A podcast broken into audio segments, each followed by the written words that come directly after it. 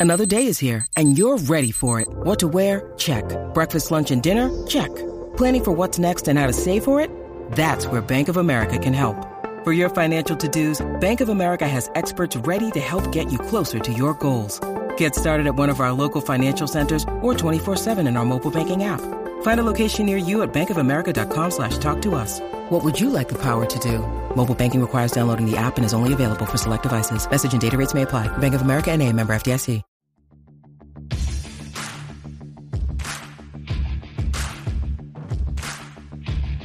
Hey, I'm Ryan Mallaney, and this is my Swing Trading the Stock Market podcast. I'm here to teach you how to trade in a complex, ever changing world of finance.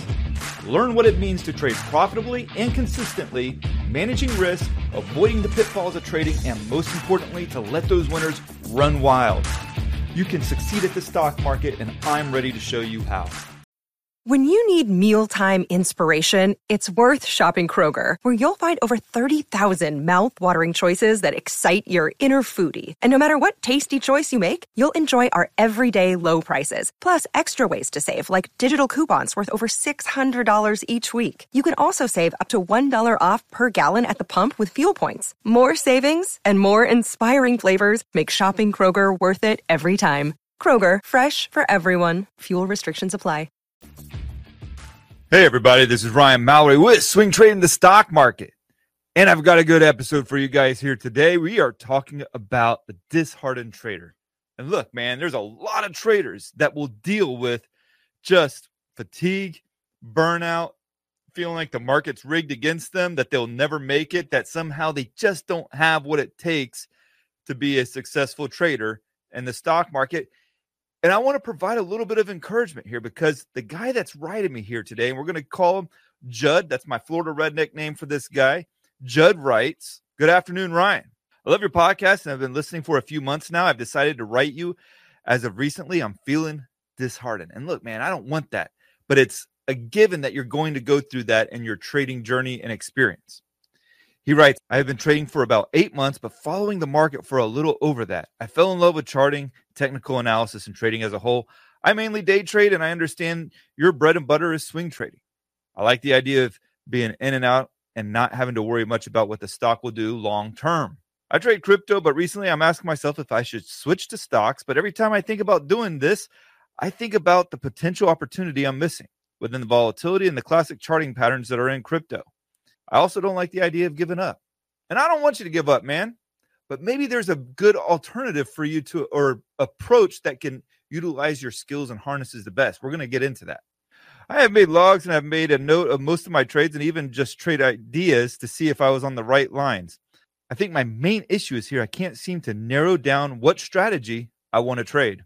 I like trading breakout patterns. Typically, a falling wedge or ascending triangle would be my favorite setup, and I have kept a log on how acutely they break in a given direction. But they don't come up all the time, so I looked into scalping. And we're going to get to that comment there because I think he's might be confusing time frames with trading setups, and we don't want that. He wraps it up by saying, I fall in and out of thinking I know what I'm doing, and now I think I actually know nothing. And does it work? Have you ever felt disheartened or that you hit a wall in your trading journey where nothing makes sense and you question if technical analysis even works. Yes, I actually do. More frequent than you would expect, too. Anything else you can pick at or ask me some questions in the podcast? Should it make it on? I can ask myself or shed some light on trading technicals, hitting walls, even what I trade. Yours sincerely and kind regards, Judd. All right, there's a lot to unpack on that email. And my, and my heart really goes out to him because I think he really is trying to do his best as a trader, but he's struggling and he's wondering if he's cut out for it. Before I get to his situation and dilemma, what am I drinking? I've got some 1897 Old Forester bottled in bond, man. This stuff is good stuff. In fact, if you're wanting a set of bourbons that are just really good, solid bourbons, pretty much anything you get from Old Forester is going to be solid. So I like this one. I've had it before, but I've never reviewed it. But as you can see, it's got some good color to it smell it. I mean, you pick up on a little bit like of an orange flavor, some like caramel notes. Pretty good.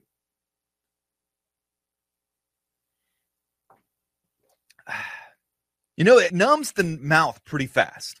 It comes in there, you get a little bit of that nice sweet transition that you pick up in the notes when you're smelling it, and it transitions right into that spicy finish. Now, it may probably the one knock I would say against it, it probably transitions into the finish maybe a little bit too fast. I would, wouldn't mind tasting a little bit more of that sweetness, though you do get enough of it where you're happy about it. And that 50% alcohol, 100 proof, it makes for a really good quality taste. I always love the 100 proof bottled in bonds, man. There's just something about those that always taste really good. I always consider that like the sweet spot of bourbons. And would I consider it an everyday sipper? Yes, I would. It is a solid everyday sipper. You're probably going to pay about 50 to $55 a bottle, maybe a little bit high for an everyday sipper, but if you can shell it out, it's definitely worth it. It's hard to find at times. I don't always see it at all the places that I frequent. But when I do come across it, if I'm low on the bottle, I'm definitely going to pick this up again. And one of the unique traits about it is it, it, like tingles on the tongue, man. It's like you've been sitting on the John too long, scrolling through your Twitter feed, and you start to realize your feet have fallen asleep. That's kind of that's kind of what it's like on the tongue, man. It's like your tongue gets all the tinglies, man. It's really crazy, but it's really good. Do I think it's better than 1910? That was the one thing that I was wrestling against, and I don't want to say that it's better than 1910. I think 1910 is still the best in the business. I'm going to give it an 8.3. That's a pretty solid score. It's up there with the Stagg Junior that I recently did. It's pretty close to the 1910 as well. And it's a solid, solid bourbon, man. So check it out. I, I really like it. All right, but let's get back to Judd's email here. He's disheartened. We don't want him to be disheartened, man. That's one of the worst things that you can experience as a trader because you doubt everything that you know about trading. And we don't want that, man. We, you got to push through these moments. And you've only been trading for eight months. And that's not a ton of time for trading. Eight months, you're not going to be an expert at trading. And that's just the God honest truth. You have yet to really experience a lot of what the market can do. Eight months ago, that was uh, June of 2021. We're in February of 2022. And since June, the market is up and there's been some quality runs. And if you're only a long side trader, you have experienced a few dips along the way that will have eaten away at your profits if you're not managing the risk using stop losses, taking consistent profits along the way, and you're winning trades. You had the September October decline, and then you had the decline in January. Now, Judd here is trading crypto, but even crypto has seen some even crazier swings, man. It's gone from 32 back in June to like 68 or 69,000 dollars a coin all the way back down to 32 only to bounce back up to 44 so if he's just trading bitcoin which i'm assuming he isn't he's probably swinging some other ones like doge or ethereum or litecoin or you know the whole gamut of them all. But if that's the case and he's not managing the risk then he's going to see a lot of ups and downs and he's going to be disheartened. That's why it is important against your better judgment look when i'm trading a stock and i'm getting on a stock that's starting to move the last thing I want to do is take profits along the way. I don't want to because in the back of my mind, I'm thinking to myself, this thing's going to the moon, just like all the Wall Street bets people think. But I have to trade against myself and realizing that sometimes what I think is not what the market's going to do. Yes, sometimes I get a lot more out of the trade than I could have ever imagined. Sometimes I'll get 40 or 50% out of a trade, and that's great. But along the way, I'm going to be taking profits because I don't expect that out of every one of my trades. And if I can come away with just averaging four or 5% on a trade, that's a good thing. If I can walk away getting six or 7% on a trade, that's great. But you got to manage the risk along the way. And a lot of times with your winning trades, we don't think that we have to manage those at all. We just think that they're going to just keep going up. But those are just as important to manage the risk on because the one thing you don't want to have happen is for what was once green to become deeply red. I was trading Unity software last year and I was getting in the mid 100s. I ran it up to like 180, 190. I don't remember the exact numbers offhand, but overall on the trade, I made something like 20%. Okay. It has since dropped all the way down to $95 a share and it's bounced back a little bit. But that could have easily have been a profitable trade that turned into a loser. And here's the other thing too that I would say about losers. I would reckon that for most traders, their biggest losses come from trades that were once big winners. Why do I say that? Is because if you're up 30 or 40% on a trade and you start to see it come back down again, let's say it goes down to like where you're only up 15% on the trade. Then it's those moments where as a trader, we're going to say, okay, I don't want to lose all the profits I just had. I'll write it back up to where I was at before and I'll get out. If I can get out at 40% gain, like I was at before, maybe a couple weeks ago, I'll get out. But what that happens is it just keeps on going down and down and down. And then all of a sudden they find themselves in the red. Psychologically, they can't even process that. They're like, a couple weeks ago, I was just 40 or 50% in the green. How in the world am I now looking at a loss on this trade? It's happened to me, especially early on. Oh, it's the worst feeling in the world. You feel like a complete reject. And that goes to this question about have I ever felt disheartened before in trading? Absolutely. There's times where I doubt t- technical analysis, even as an experienced trader who's been doing this now for like 30 years. There's still times where I get disheartened. I'm wondering, has things changed? Is technical analysis no longer valid? No, it's not the case. Because you got to remember too about technical analysis, it's not meant to be where it conforms to what you want your trades to do. Technical analysis is a guide. It shows you where support has held. It doesn't mean support's going to hold in the future, but it also tells you that if it's held in the past and it breaks now, there's a change in character. It's the reason for how we manage risk, technical analysis. It provides you the support levels that, if broken, something's not right about that trade and you got to get out. It also provides you with, okay, if that support holds, maybe there's a good bounce opportunity there. We oftentimes get disheartened by technical analysis because it doesn't conform to what we want it to do but really it's a guide. Support and resistance is made to hold, and it's also made to be broken. And regardless of what price does with support and resistance, with trend lines and declining trend lines and ascending triangles and breakout plays, it's ultimately another piece of information that's going to help you make a good decision for what's best for your trading account and for your trading strategy. If I see a stock that breaks out and it's this beautiful, gorgeous cup and handle pattern and it breaks right out of it, and then I, the next day I go into the trading session up 3% on the trade only to see it sell off at the open and it goes right back down and closes below the breakout level. And you get this nasty candle pattern that's like a shooting star candle. Okay, I got to take that information and consider the trade based off of what I know now. It was breaking out yesterday. It was making some solid gains. It reversed, it goes back down below the breakout level. And now I got to make a decision whether or not the status quo has changed on the trade so much to where the trade setup itself is not any longer valid. And if it's not, then I sell the position. So we have to be fluid every day with what the market's trying to show us and not take it personal when it doesn't conform to what we want it to do. Look, again, we talk about being disheartened. It's disheartening for a winning trade to turn into a losing trade. But it's also disheartening for a trade that you just got into to top tick the entry price only to see it drop three or 4% and get stopped out. Yes. Am I managing the trade when that happens? Am I managing the risk? Yeah. But it's still disheartening. And it's easy to go, you know, after you've had like three or four losing trades to say to yourself, do I know what I'm doing? What the heck is going on here? Yes, it's very much easy to think that. But what trading has taught me is that every market presents new challenges. And with those new challenges, there's going to be struggles. And with those struggles, there's going to be times that you doubt yourself as a trader. But you're also going to have that experience as you continue to do this in the years to come to look back and say, hey, I remember when I traded through that sideways market of 2015. I remember when I survived and even profited off of the 2008 recession. I remember when that dot com bubble blew up and what it did to my account because I didn't manage risk. And I'm telling you these things from personal experience.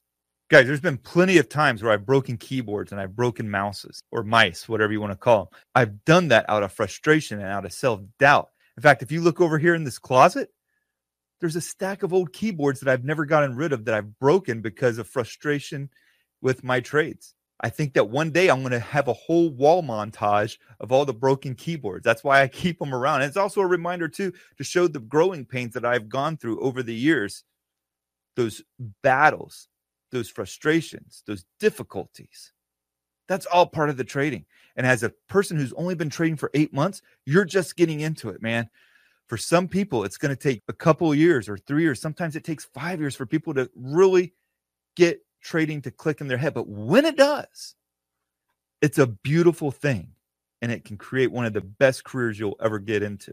One of the interesting things on this particular podcast is he talked about how his favorite setups are ascending triangle patterns and falling wedges. But then he talks about those don't always come up all the time. So he goes into scalping. Well, those are really like apples and oranges. The reason why I say that is because scalping is more of like a time frame that you're trading. You're just trying to get a quick buck off of the market, you know, maybe using like a, a one minute or five minute chart. Ascending triangles can be on a weekly chart, ascending triangles can be on a daily chart or a five minute chart. So they don't necessarily relate to each other. What I would tell this person is that day trading, especially starting off, is very, very, very, very difficult to succeed in. I don't even like day trading simply because it, is very hard to extract profits out of the market. If you go back 15, 20, 30 years, you'll see that most of a market's gains happen overnight. In fact, it's the large majority of your gains happen overnight. You have three main schools that you can trade. You can be a day trader, you can be a swing trader, you can be a long-term investor. For those who don't really know the differences, day traders, you're, you're getting in, you're getting out each day, you're going 100% cash at night. Swing traders, you can hold a position from like a couple of days all the way up to like six months. Long term investing, you tend to hold stocks for over a year, usually maybe 10, 15, 20 years, if it's a really good investment. But swing trading, I've always felt like is the bread and butter. Not that you can't do some of each. I have some long term investment accounts, but I also like swing trading because for day trading, you realize your profits the fastest because of the time frame that you're trading in, but you're also realizing the smallest amount of profits. With investing, it takes the longest to realize those profits, but it's also the biggest profits. Swing trading is the perfect in between day trading and investing. That's why I like swing trading so much because you get the best of both worlds. Not as big of profits, perhaps, in long term investing, but you don't have to wait as long either. And you get that in between the day trading and the long term investing. So I think it might be actually a good opportunity for somebody like Judd to try out swing trading. And cryptos are wild, man.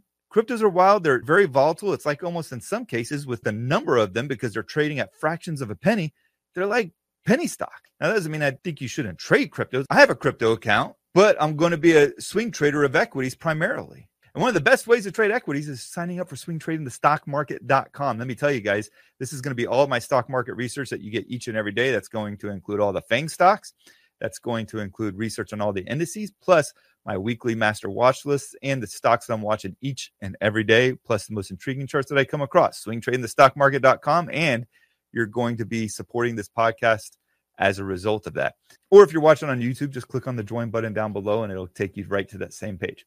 Now, the takeaway here for Judd remember, technical analysis isn't something that conforms to what you want a stock to do. Remember, with technical analysis, support and resistance is going to hold, it's going to break. There's often times where we want it to hold and it breaks, and there's times where we want it to break where it holds. And that's just the nature of it.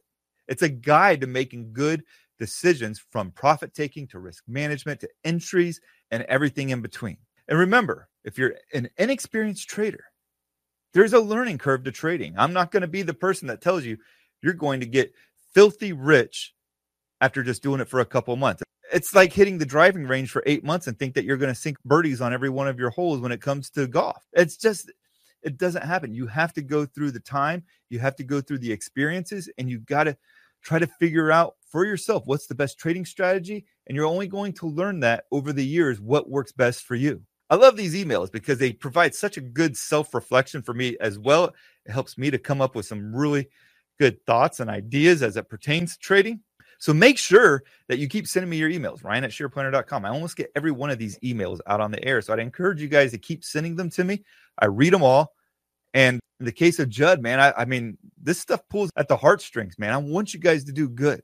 And I think this podcast is set up in such a way to where I don't take on guests. You guys are the guests, and I want you guys to be the focus of this podcast so that you guys can learn and can experience what it means to become a profitable trader. Thank you guys, and God bless.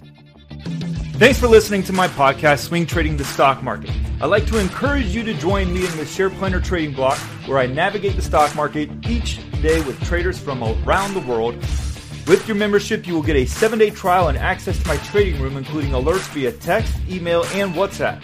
So go ahead, sign up by going to shareplanner.com slash trading block. That's www.shareplanner.com slash trading block and follow me on SharePlanner's Twitter, Instagram, and Facebook, where I provide unique market and trading information every day. If you have any questions, please feel free to email me at ryan at shareplanner.com. All the best to you, and I look forward to trading with you soon.